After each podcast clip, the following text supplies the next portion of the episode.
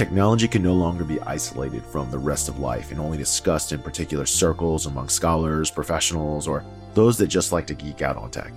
This is because the innovation is too rapid, the tools are too powerful, and the stakes are too high. Elizabeth Bramson Boudreau, the CEO and publisher of the MIT Technology Review, explains that people must consider how technology is impacting their lives and suggests journalists need to play a role in framing these conversations. There is a quote that we talk about a lot here, professor of the history of technology named Melvin Kranzberg, but he said, technology is neither good nor bad, nor is it neutral.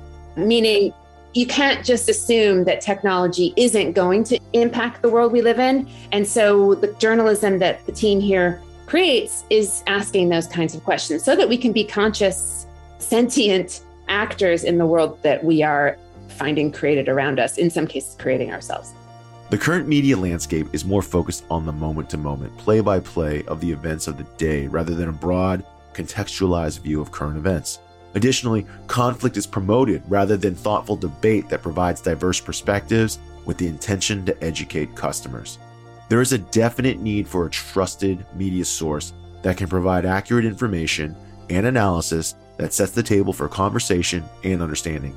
This is perhaps even more necessary in the realm of technology because that is touching nearly every aspect of human life.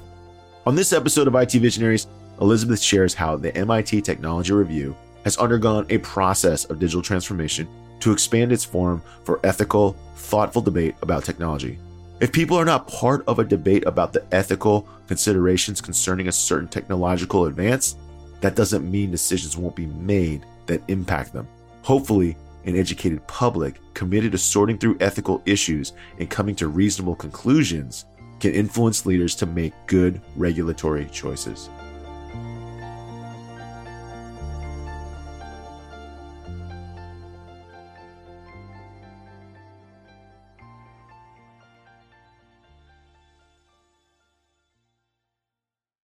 Welcome, everyone, to another episode of IT Visionaries. And today we have a special guest, Elizabeth Bramson Boudreau. She is the CEO and publisher at MIT Technology Review. Elizabeth, welcome to the show. Thanks for having me. We're excited to have you here. But before we begin, want to make sure everyone knows exactly what is the MIT Technology Review. So if you could please tell us what it is and what does it do? So MIT Technology Review is an independently owned media company owned by MIT we publish a website, we have podcasts, we have events business, we have a print magazine, we do lots of things. That is awesome. And to give us give our audience an idea, like MIT, we typically think of it as, you know, an engineering school, whereas we would assume everything is in the realm of engineering. Give us an idea of what subjects you guys, you know, post about or or produce. Yeah, MIT is, you know, as you know, is a massive um, institution that's got obviously top notch engineering, but AI, computer science, you know, social sciences for that matter. MIT Technology Review was set up in 1899, the first ever tech magazine. Uh, because in 1899 there wasn't even really a thing um, called technology, uh, not really. And it was set up to share insights about what was happening at that time in uh, MIT's laboratories. And it's kind of the same, kind of different today. Now, in addition to what's going on in MIT's laboratories, of course, we pay attention to what's going on all over the world, not just in, in education, but you know, companies, et cetera. And so we cover biomedicine, we cover AI, we cover climate science, we cover robotics we cover a whole range of vast um, you know vast range of uh, emerging technology subjects. Yeah you hit it right there which is that our worlds have forever become intertwined. It used to be like technology was a separate thing like oh these few people have a few gizmos. Now it's like oh okay it's just part of our lives and you know so one of the things we i have open right now is technologyreview.com i have it opened up right now you guys hit on like social issues and like how technology is going to transform the world i can see right now on the the front page, it's talking about what's what can potentially happen, how deep fakes are going to potentially impact women. This new AI applications that can swap women, you know, your face onto someone else's face, specifically in pornography, that could potentially, you know, be very damaging to society. Has some real problems. Yeah. Like so, you guys, you know, you hit on like major. I guess would you say that's like a major the big focus, like how like our societal structure is going to change as it melds with technology? Is that kind of where you guys spend the most time?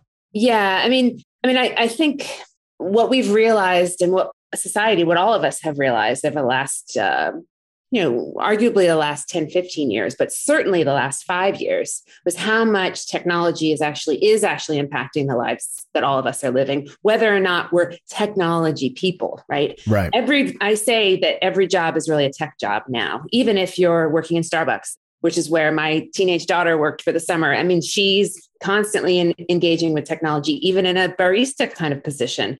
And so it's really important to understand the decisions that have been made, you know, perhaps without us fully understanding that makes technology change the world we live in. And I think we have a better sense for that now after say 2016 election when we understood, you know, Cambridge Analytica and all of the things that that um, unchecked technology and in that particular case data and uh, ability to get content in front of people um, was going to how that might impact the world we're in. And now we see it, of course, really, really concentrated in, in misinformation and challenges that we have in the political polarization.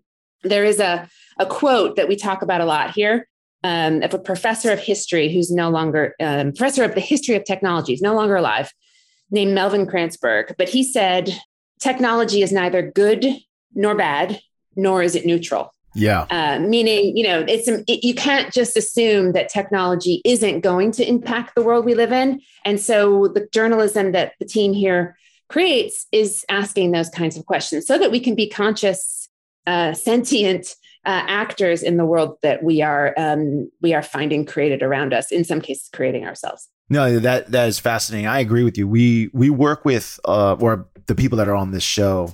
They come from all these different fields, whether it's AI, whether it's machine learning, whether it's network security, cybersecurity. Inevitably, what happens is whenever there is a technology, most for most of us, like the technology is being created for the greater good. It always is. Like, that's the spirit behind it. Well, you know, 99% of it is for the greater good, but there are use cases where it can be deployed nefariously.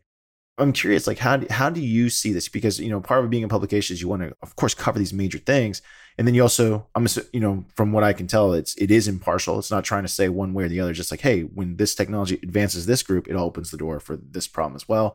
You allow your readers to kind of decide where they where they sit. You know, I'm curious in your perspective, how do you think technology? And this is maybe a, too broad of a question. I don't know, but how do you think technology is going to be I guess regulated in the future because it is it's becoming more like whose job misinformation you kind of hint on it you know the social platforms saying hey we're not in charge we didn't create the content but you're enabling mm-hmm. the distribution of misinformation so it's a really touchy subject of who's in charge mm-hmm. I feel like someone's gonna have to step in and say they're in charge but I'd love to hear your perspective on how this is changing our like the way we live yeah I mean it's a look it's a really important and complicated question how best to regulate technology, particularly big technology, you know, whether social media, Facebook or or Google, which has access to so much data about us. You know, I think what was kind of um, hard to stomach was when we had, you know, Mark Zuckerberg in front of Congress a couple years oh, back, oh, yeah. and there were questions from the folks, the congr- uh, congressman, asking him, you know, how do you all make money? you know, such a simplistic understanding of Facebook this, that just didn't exist in that body yeah. that was in the position in that moment to exert some authority and some um, you know take some positions on how best to regulate this uh, this mammoth organization.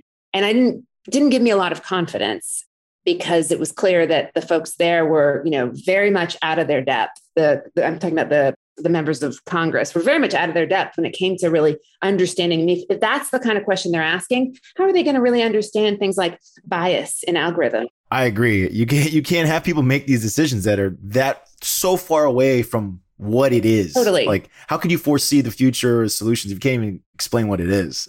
Right. And I think I think there there is a belief that, you know, any kind of regulation is going to be hampering, it's going to be problematic. You think about China, China's not going to do the same kind of regulation. Is that going to handicap the United States in the sort of global race for technology dominance? And I think, you know, that's a very black and white way of looking at it. Sure. And I don't think it's like regulate the hell out of it or don't regulate it all at all. I think there's a, a lot that we can do that would still enable American technology companies to innovate and do exciting things, grow, etc., um, without us worrying about um, you know knocking, kicking them out of the kneecaps vis-a-vis China. Um, so I think there's a lot more that can and should be done. Uh, again, I think it's going to require some pretty pretty aggressive change in the individuals who are looking at it um, because we've got a real uh, absence of knowledge. No, that makes total sense. And from your position, you know, you got an interesting position, in my opinion, because you get you're at the forefront of these technology. You, you talk about societal impacts, big issues.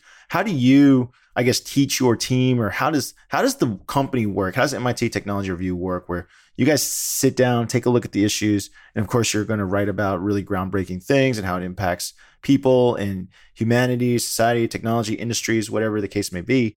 Give us an idea of the inner workings. How do you choose the topics? How do you guys choose what makes it to publication? Like we'd love to hear how you, you know, how you choose what you write about. Sure.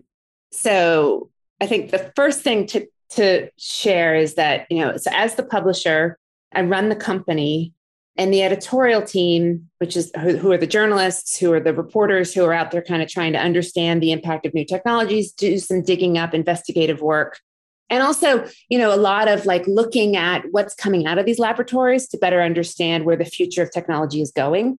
Those folks report into an editor in chief who um, leads them motivates them you know sets the vision for that part of the of the company. And there are certain things that we do each year. So we pick 10 breakthrough technologies at the beginning of each year, 10 technologies that we think are going to change the world. Wow. And the editorial team sits together. I'm actually not in those conversations and I don't think I would add value to them. they sit together and, and come up with a whole bunch of long lists and argue it out and then kind of determine which ones they think make the list and those conversations don't just take place internally but also with you know their own um, reporting contacts and academic and you know um, uh, business relationships that they've cultivated as as journalists to say you know what are you? But what are you seeing? But what's after that? And what comes after that? And what could be the consequences of that new technology? So that's that's a process that those guys engage in those people engage in um, entirely without my uh, involvement um, as i say to the betterment of that process uh, and then, you know, they, we publish it. Um, it goes out to our audience and um, we do podcast episodes about them. We do, you know, various other things. Uh, we we run certain events that you know really focus on those t- sorts of things. We have another list, which is the 35 innovators under the age of 35. Yeah, and that comes out every year, and uh, we present those folks at our EmTech MIT event, which is actually coming up in a couple of weeks' time here and they you know each one of these uh, 35 innovators who are you know at a pretty early stage in their careers they do a three minute um, kind of an elevator pitch to the audience and they they get really heavily coached on how to do that so they're not boring but they hit on the key points and then they you know move off the stage and it gives them a chance to to uh, connect with an audience of you know in some cases investors in some cases you know collaborators of uh, various sorts. Uh, so it's a it's a quite a a rich network that we cultivate for those folks. But that's essentially how that's essentially how those two things work on the inside. You know, the journalists write these stories that go up on the web. We track how well they do. We think about whether we need to, you know, do more digging in a particular topic area or, you know, expand our coverage into new technologies. And we're always paying attention to the metrics that help us to understand what's hitting and what maybe isn't. Uh, so that we can, you know, our aim is to not only get people to pay attention to what we're doing, but to get people to kind of prove their interest in the value that they derive from us by um, by reading us, coming back, rereading us, and subscribing and doing all those sorts of things you'd expect from a media company. Yeah, and one of the things we hear about in the technology, given especially on this podcast, you know, we hear about all types of attribution tools, marketing tools, you know, ways to track what user engagement, things like that. Yeah, at the same time, we hear about publishers struggling, and it sounds like MIT Technology Review is not one of the publishers that's struggling. It's, it's hopefully thriving. Um, when we hear about other publishers and other lines of business are exploding, they're getting acquired, and then others are raising their hands and saying, you know, we're struggling. We see like layoffs at different publishers. What do you think is happening? Like, is it is it that the data isn't good enough that people aren't listening to their data? Like, from your perspective as a publisher, what does it take now today? Because uh, does it require you to really laser in on niche audiences. I'd love to hear your perspective on this because you guys have a thriving publication. You know, you would think that all publications theoretically could thrive because they have the toolkit to be like, hey, this is what our audience is interested in, but it doesn't seem that way when I look at the service. I'd love to hear your perspective on the landscape, what it takes to run a publishing business right now. Yeah. I mean, it's it's hard. I mean, we're we're doing well, but we have a long ways to go still before I would feel comfortable saying thriving. Right. There are parts of our business that are today thriving, and there are other parts that are not quite there yet. And the, the challenge simply is that there's so much competition for reader attention. And there is a, you know, it's largely dissipating this, but there's still a, a bit of a sentiment that the internet is free and that you don't need to pay for content on the internet. Whereas, you know, we we we grew up understanding we paid for magazines that arrived at our houses or newspapers that arrived at our homes. There's something about the digital world that feels like it ought to be free or it's, you know, it's going to be paid for by the advertising. But the advertising market's gone to Facebook and to Google. So that makes it hard for the publishers, right? Yeah. So for us, what's really, really clear is we have to be you know, razor sharp on what makes us special and different because there are a lot of media companies out there who are tra- telling stories about tech. Sure. So we're really focused on emerging tech. And we think that the brand and the connection and the relationships and the sort of special sauce that we get from MIT gives us a unique perspective on understanding which of these technologies are actually going to be the real deal and which of them are kind of hype and nonsense as well as as i mentioned before you know what that impacts what their impacts would be on the future and the world that we all live in and uh, want to live in so we're leaning hard on the differentiators. Uh, and there are certain things that we've discovered. And sometimes it was a discovery, sometimes it was just a, a, a kind of getting honest with ourselves that we weren't going to compete on. So we're not going right. to be the first folks out there to tell a story. In most cases, we do get occasional scoops, but that kind of news driven cycle of, of storytelling is something that the New York Times or the Washington Post, the Wall Street Journal reporters are really going to be able to do. They have the scale. What we're going to be focusing on is what's the specific view on that new technology that should help you to take a decision whether it's good or bad for your company, your family, your world. Um, and that's something that uh, we think we can do uniquely well. But that's really like that's vital. You know, as being kind of just another tech publisher is isn't the business it once was. Yeah, I noticed right out the gate when I saw your publication. So I'll be straight up. I did not review MIT Technology Review prior to prior to you joining us on the podcast. But when we did land, when you did land on the podcast, we're like, oh, let me check out this publication and read it. And I just noticed like the depth of story was significantly different. Uh, it wasn't so much the surface. Like you know, a lot of tech, you kind of hit it. A lot of tech publications kind of hit on like the news cycle. Like it'll say like, oh, today Mailchimp sold to Intuit for twelve billion dollars but not the why. Like why would a why would a tax software want a marketing stack? Uh, you guys kind of hit more on the why side. I'm curious from like how the inner workings work a little bit. How tightly integrated are you with the school? I mean, sounds like you definitely have some integrations. Like you definitely have access to you know talent, knowledge, people. But like, give us an idea. Like a lot of the professors at MIT. They want to work with you. Do you guys collaborate with them a ton? Is it mostly student driven? Like, I'd love to understand a little how tightly integrated this uh, the two organizations are. Yeah, it's uh it's interesting. I mean, historically it was really really like when I described in 1899 it was tightly integrated. Sometime in the 122 years intervening, the two entities really pulled apart or I should say technology review really pulled apart from pulled away from the institute. Now, we're owned by MIT and funded by MIT. You know, our investment plans are are backed by them but we're entirely independent from them. So we can write oh. anything we want about MIT or any other institute or organization we want to. But what rather where we exercise that kind of um, that editorial, um, I guess, autonomy is by tracking down stories that we think are most interesting to our readership, among which are MIT alums, but not exclusively.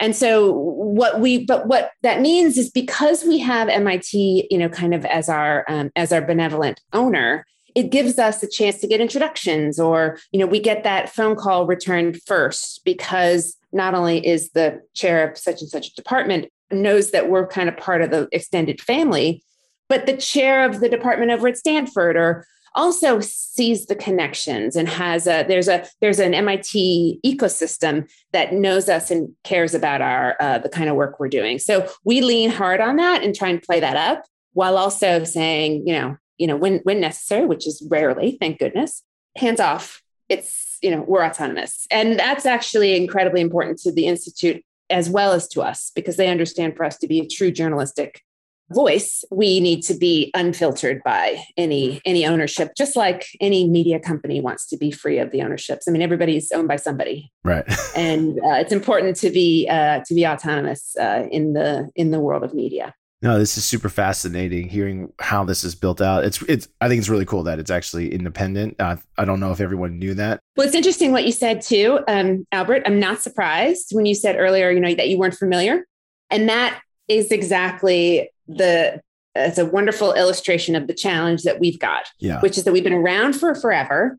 Uh, we've been doing this for forever, and folks like you, who are evolved people, you know, squarely in our target market, uh, need to know about us. And so that's that's why I do things like this. That's why we do we you know we've we've done a great big push on our social media campaigns, et cetera, and so forth, because there's an audience that doesn't yet know about us because we've been you know for various reasons having to do with you know our, this the size of the ambitions have been I think rather um, I guess, uh, confined, and we are confined no more. So we're aggressively trying to get in front of a, a, wider array of people who look like you and whose lives are, you know, oriented towards technology as well. Yeah, well, I'm. I want everyone. Uh, maybe I should we'll plug let's we got to plug this publication because i think i'm looking at it right now on a cursory level of today's you know today's episode or i don't know do you guys update it daily or is it? Updated daily. Okay. we have a daily newsletter which you can get in your it's called the download. I'm going to subscribe right now. Yeah and you can get that and that will push that will push the day's stories to you albert and uh, you don't have to really remember us. You can just because we'll we'll remind you of us in your inbox. So one of the things for anyone out there listening uh, it's a little plug for you, Elizabeth. Right out of the gate, I could tell this is a little different than all the other publications I've seen. It's not software centric. It's just just technology in general. I'm just going to run through some subjects to give our audience a little idea of what's happening. We already mentioned uh, AI app swaps that are going to impact women in pornography. We got pandemic technology leaving public health experts out, gig worker gaps that are potentially in Biden's vaccine mandate plan. I can tell the integration of business is very clearly here how NASA is going to slam a spacecraft into an asteroid. that's, I, that's definitely a good hook. I would read that. Why you should be more concerned about internet shutdowns. That's fascinating to me. And meet Altos Labs, Silicon Valley's latest wild bet on living forever. Right out the gate, I can also tell you, audience, this team is good on their creative as well. We got like a little meme culture of Jeff Bezos playing chess with a, let's say, a nefarious character. I'll just say that. Um, this is a very dynamic array uh, including I'm just looking at the final one. Lithium ion batteries making a big leap in a tiny product. It looks like some type of I know what a Whoop is. It's a fitness tracker, but uh, pretty interesting. Sila. Oh yeah, we've we've had Sila on uh on our show. Sila, te- uh, the battery company, or the, improving the batteries. So it's a huge array, and and I think the way you guys do it is very good because I think you're touching on technologies that, for a lot of these technologies, that could impact all of us. Whereas you know, like a software application, like I don't know, I don't, maybe I don't. I, I there's thousands of software companies. I only use a handful, you know? yeah, that's right. That's right. I mean, I think there's what we're aiming to do is look at kind of big technology areas like AI itself is massive. Yeah. And, you know, tell stories about the way decisions are being made around those technologies, the creations of those technologies. You know, some of the most interesting stuff we do is, for instance, on on in biomedicine, on CRISPR so we broke the story about the CRISPR babies back about a year and a half, right before the pandemic, that were born in, in China. And, you know, that topic itself is not just about these two babies that were born in China, but what is CRISPR going to bring to the world? Uh, what's it going to mean if people are uh, altering or making edits to, um, you know, the future of their children? Um, and it's a fascinating question, and it's you know, it's fraught with lots of ethical debate. Um, it's the kind of thing you talk about it at the dinner, the dinner, table, and you'd be surprised at you know where people differ on on that. So if you knew you were going to you know pass down a, a debilitating disease, you might feel differently about it than if you didn't have that as a, as a concern. So anyway, these sorts of things that we you know the idea of unchecked technology i think gives everybody a little bit of a stomach ache today yeah uh, in ways that it didn't maybe you know, 10 15 years ago yeah the ability the, the things that can be done now are just um, you know, just different. Like the way they impact us, it's a lot different than what it used to be. I remember, uh, I mean, I'll tell a story about myself as a kid. When I was a kid working with my mom in a data center, I accidentally turned something off, and I guess I erased all the backups. Um, this is like circa 1984. like it was literally powered by a key. I turned it off. Um, because I'm a four year old, and you know my hands. Well, it's a key. You're a kid. You're a little kid. It's a key. Of course, you want to. I mean, I, I, I know that. I understand that absence of impulse control. I I get it. And I remember like it, it was a big deal for my mom, but it was like it just impact. It really felt like it only impacted her time. Like you know, it took her a day to get it back up and running and things like that. Now our technology has made it very easy for someone to just do a couple keystrokes to really materially impact someone's life. I think anyone who's ever had their identity stolen knows this firsthand. Like you spend an ungodly amount of time just trying to prove that you're you, which is crazy. Like yeah. we've had people on yeah. the show talk about yeah. how that should be easier as well. You know, when you when you have such a wide array of subjects, you know, I, I want our audience to learn a little bit about you as well, since you're, you know, you're sitting at the top of the organization here. It looks like we, you know, we try, we looked you up on LinkedIn, like we do all of our guests. It looked like you started in research, quite a bit of research, including working at The Economist, which is, uh, you know, a very famous publication as well. Give us an idea of what you've done over your career that's led you to uh, to this point. Yeah, I mean, I started, uh, you know, early, early when I was still in college. I wanted to be a reporter, and I thought, yeah, I was going to go into journalism. That was going to be my path. And and then it became pretty obvious to me that I didn't have the talent to be a really good reporter and writer. That it just wasn't. It was too hard. And I saw people around me just, you know, steaming past me and I realized actually that what I was more interested in, where I got kind of the, the lights flickered on in my brain, was much more around the business side mm. and thinking about how to make it all work, how to leverage what this person's done to please that audience, how to think about what that client cares about. You know, I just found I was really much more interested in the business and the business model, which is really what I ended up, I spent a, a, bunch of years as a consultant, but then I ended up mostly when I was at The Economist, really uh, building up kind of on the business side. And then, and then I was in the UK, I was in London at the time. Um, and then for family reasons, we moved back to the Boston area and uh, I came to Tech Review. I've been here for about six years now. No, it's pretty fascinating stuff. When you first joined Tech Review, you know, you had mentioned before that you had done a lot of your research in, uh, in on the business side of things were things different or was it like it, as expected? Like did it operate differently from the economist? Or was it shocking to walk in there or? Yeah it was shocking to walk in. Yeah. What did you experience? It was a lot. There was a lot that had to be um, there were a lot of things that needed to be rethought. So uh, needed to become a digital media company. It had been um, print for all those years and hadn't really figured out how to get past that how to really modernize. So there was a lot of work that needed to be done to do that because you can obviously reach a huge audience digitally. Yep. And you know the cost of doing that is significantly better than that of print. And you know there's lots of other other things besides, but that that was clearly needed to be kind of re- redone. And so we had a lot of organizational change that had to happen in the intervening years. And so where we are now is uh, excited. You know, that's what I mentioned a moment ago. Like you know, a lot of things that were kind of needed to be tidied up, uh, in some cases, ripped out and replaced with new technologies or different um, sets of skills. Uh, and now we're in this place where we're like, you know, we made such great progress and the business has been growing and the profits have been growing. And now we're looking for much greater expansion from this point forward, which is why I'm doing things like this. And as I mentioned before, various other, other uh, marketing and uh, promotional types of activities so that we we meet the Alberts of the world, um, so that uh, so that now that we've kind of got our act together, we're ready to scale. I want to restate what you just said because I think it's a it's surprising to hear, but I want to make sure I understand this. You mentioned when you got in there that you were surprised that you didn't that this, so this is circa 2015. Yeah. And that there was not enough emphasis on digital. I can tell you I haven't discovered anything non-digital for de- it feels like more than a decade now. Yeah. Why do you think there was a lag lag to that arena?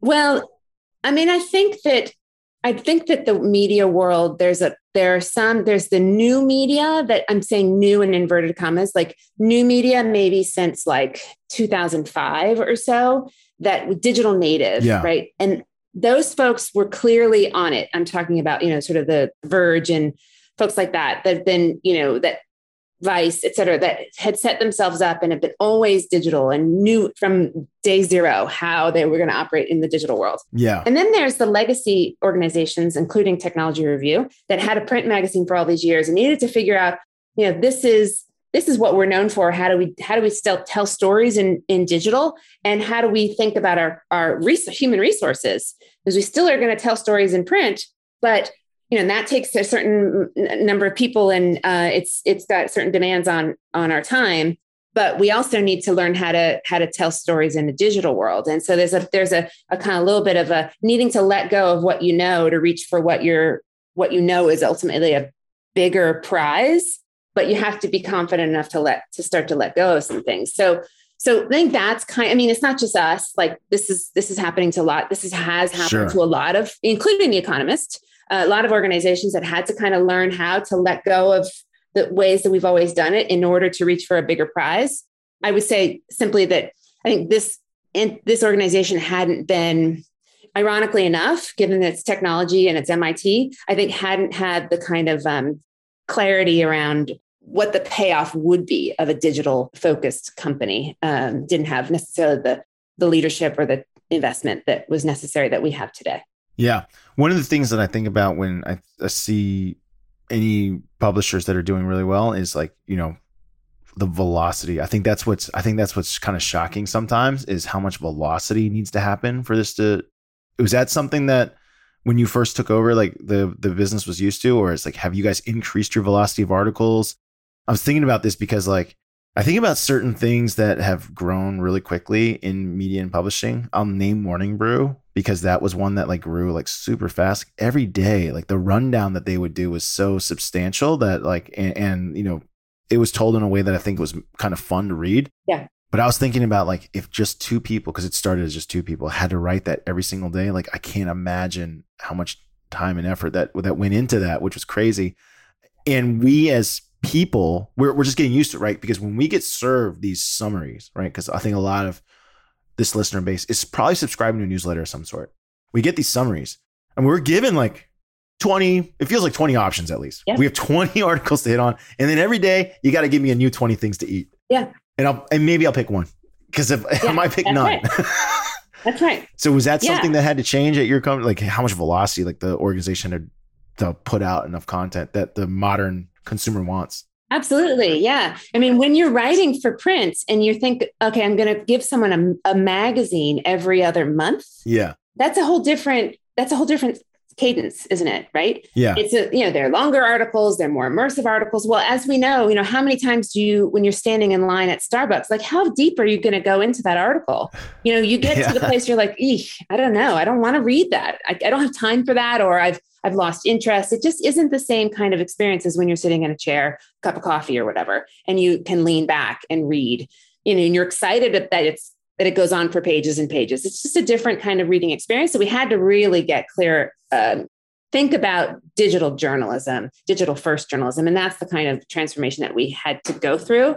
And that meant, you know, in in you know, meant new leadership. It meant uh, new writers, or or in some cases, t- coaching old writers on uh, existing writers on how to how to write more for for a, a digital audience. Challenging to be sure, but uh, but clearly has paid off. Uh, I also want to say another thing, which is that we're lucky that the investment behind us is from such a stable entity or organization as as MIT. Right. And a lot of, you know, you mentioned you know, this, these these media companies going out of business or getting acquired or you know layoffs and that kind of stuff. And you know, that was happening even before the pandemic and then it really accelerated as the pandemic came down but that's a difference in working here and leading this company as opposed to others which is that we have a multi-billion dollar institute behind us that is you know very stable and, and actually physically kind of behind me right now um, that is very stable and you know but you know we're one of many different areas of investment as you might imagine for mit um, they're investing in all kinds of things, right? So we don't have the kind of private equity or venture capital like we need you to we need you to 5x this thing and that's because we plan to sell you. I mean, the, a lot of that stuff that you saw with saw and that you referred to with layoffs and whatnot is because there is a there is a, a an investor behind them that intends to sure. flip them or to you know to get a to get their exit, and that's not the world we operate in. So we have some luxury from that. I also think that you know, we also don't have uh, you know, I think I don't know the details of the Morning Brew story, but I um, I know enough to know that they ran, raised you know a lot of funding. Um, sure. So what we've got is a little bit more of the steady flow, and not the bursty, great big volumes of, of investment. So there's always a little bit of the trade off on the other side of it. Like I can't go in there and say, all right, I, I need $25 million because I'm going to quadruple the size of the, and the organization, you know, overnight. Um, it's, you know, much more um, measured and steady than that, which is fine. Uh, it's just, it means that our competition, our way of competing has to be a lot more sober, I think. Yeah, no, that, that makes total sense. I mean, the, like I said, the depth of article that's found on MIT Technology Review for the listeners out there, go check it out. I think you're going to find something fascinating there. One of the things that you also are clearly in the battle of, you mentioned to it earlier, you alluded to earlier, I can see right, at, you know, is the human perception that the internet is free, which is a challenge. Because I can see, for example, on MIT Technology Review, there are certain articles that are gated. You do have to be a subscriber to see them. Talk about that, like that aspect of your of your business because that, it's very true. Like that's the number one thing publishers have a really hard time with is they it's because they can't get people to pay for premium. Then they say, okay, well then I can downgrade my writers or you know the I know that I know some freelance journalists who talk about like the prices per piece now keep falling. Yeah, it's like people yeah. just want like, hey, throw a bunch of keywords, give me a clickbait article. I'll sell ads on the rail. I can that's what I'm going to do for my business. Yeah. Um, you you guys clearly aren't going that direction. Yeah. Talk about that, like that challenge to pull people over, because on the other hand, we also see the rise of very deep and specific knowledge because the rise of Substack is really fascinating, which is people have for and, and for anyone listening out there that's not aware of this, there are literally people out there that run newsletters that have like that make over a million dollars a year just writing a newsletter for their dedicated group of people, which is if you had told me this was possible three years ago, I said I would be like, no way. There's no way people are going to subscribe to someone's newsletter because I'm like, I'm in that boat. Content is everywhere. Content, like I'll find something. Yep. Talk about that dynamic you guys are pulling at because there clearly are people that are willing to pay. Yeah. There's clearly a lot of people that don't want to pay. Like, how do yeah. you get? Because it's worth being. I agree. It's worth. It's worth whatever the fee you're charging. But I'd love to hear like how you think that struggle is going. Yeah, I mean, I think it's worth it too. And yet, I don't expect that it's the kind of thing I think you have to wake up every morning and earn. Yeah. Meaning, if you're writing the kind of story that you described, where you sort of you retell the news story that someone else has told, and you throw some keywords in there, and who's going to really? You are not going to. People aren't going to read that. Or there's definitely not going to read the very next story that's right beneath it, right? They're not going to stay on, they're going to read it, it's going to be one and done.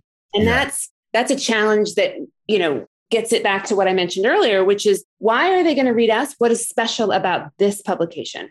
And what is what is it the special voice that in the perspective that we bring? Like why would you read us as opposed to, you know, any other publisher out there who's telling stories about about technology? And the answer is because we have this particular unique perspective and we have this way of, of looking at the impact of new technologies and the growth of new technologies and how they're going to change the world that we live in and how they might be improved upon or how they might be made worse if bad actors got involved. I mean, there's a particular view that we take, right? Yeah. And I think if we're not bringing that to bear, then people are not going to see the reason to uh, subscribe to us. And one of the things that I think about a lot is folks like the New York Times and the Washington Post and the Wall Street Journal and the, increasingly the LA Times. You know, they are writing more and more. Um, they are broadening their their coverage, right? So they're not just writing about politics, sure, and international stories, and um, in the U.S. U.S. Uh, storytelling about you know what's going on in various uh, pandemic or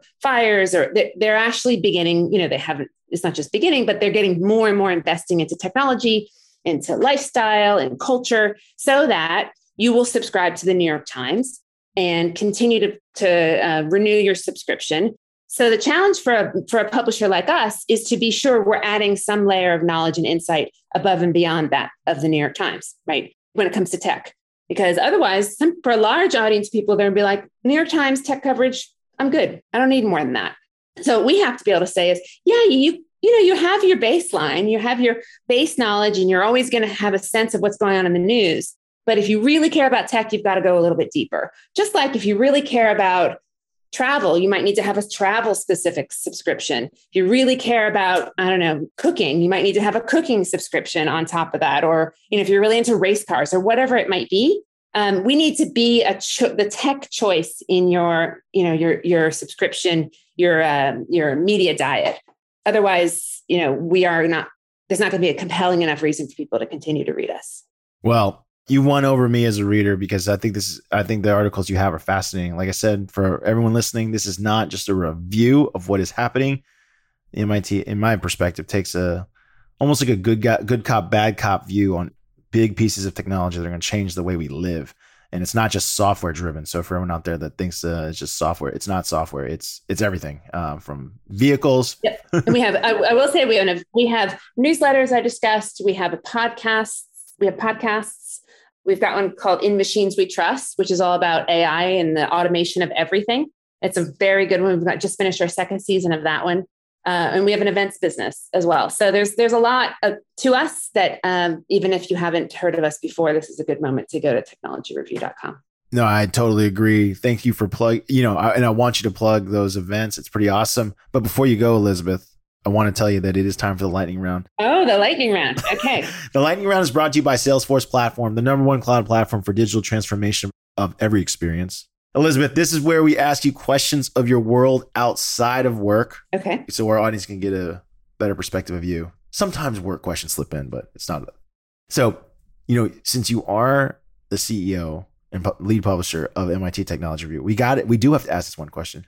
What's an emerging technology that you are most excited for that you think is going to benefit? We can start with your life. You can say the world at large. What do you think? What is emerging technology that you were just super excited to see come to fruition? Robots. Like what kind of robots? Because there's two. Like I want robots in my house. I want robots taking care of my my yard. I want robots taking care of my cooking and my cleaning. Yeah, that'd be great. I'm waiting. I'm all in. Do you have a Roomba? I don't have a Roomba because I the way my he, my house is set up. But I will say I have looked at the kind of the the lawnmower version of Roomba, yeah. which exists, uh, and um, may or may not have that in my Amazon cart.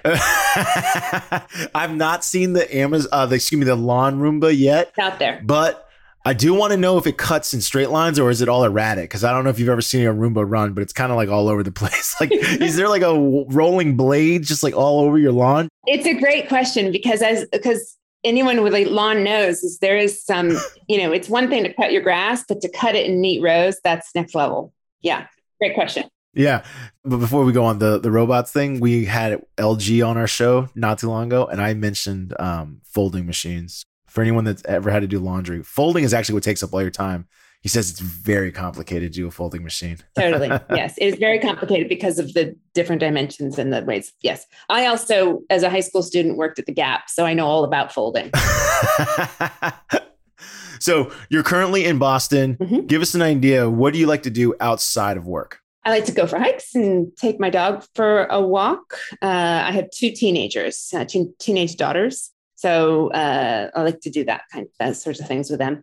And I also do a bit of furniture restoration and, uh, you know, sanding, polishing, sometimes painting. For personal keep or for resale? So at the moment, it's for personal keep, but I have uh, an, more pieces than I need. And so my husband is um, encouraging me to think about for resale, but I haven't quite got my act together there. So at the moment, my garage is kind of chock full. Listen to that. Elizabeth might be in the side hustle game soon, slinging furniture on the side. It's a real, it's a real side hustle. I just don't know. I'm, I'm not sure I've got that kind of time, but maybe someday. We looked you up on LinkedIn and says you had you got your uh, MB executive MBA at London Business School. Is that so? Did you actually reside in London? I did. Yeah, it was when I was working at the Economist that I was doing that. What is one thing that you miss about that that city or that country?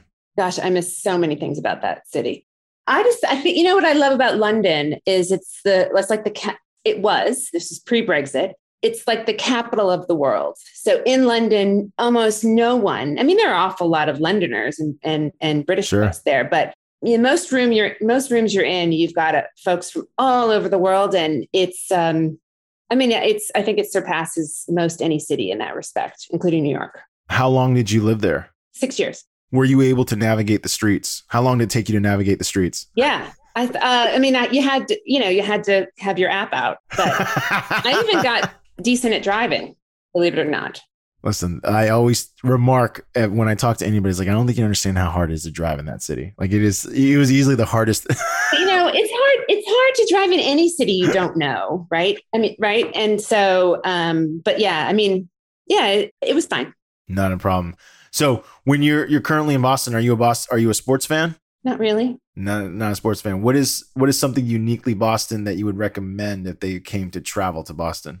I think you have to take a walk on the river. I think you have to go for a walk along the river. And you know, if you're inclined, a jog along the river is, you know, is is uh, is is pretty classic. Well, listen, if you're not watching the YouTube version, the view that Elizabeth has is epic. It is the Boston downtown skyline. It is waterfront's the best way I could describe it. Like I don't, gee, I see the water. Yep. This is the legendary spot. I think where anyone who's doing crew in a movie is probably filmed do, doing here. Right. Although Elizabeth has says that after eight o'clock, most people aren't rowing anymore. Yeah, they'll be back around five, but it's mostly first thing in the morning. Well, Elizabeth, I want to say thank you for joining us today on IT Visionaries. Thanks for sharing some of the things that you're up to at MIT Technology Review. Thanks for letting me kind of geek out a little bit over some of the headline articles and uh, Thanks for sharing your perspective on groundbreaking technology, your overall career, and thanks for sharing some of the things you're up to and how, you know, how stories get selected. Pretty fascinating.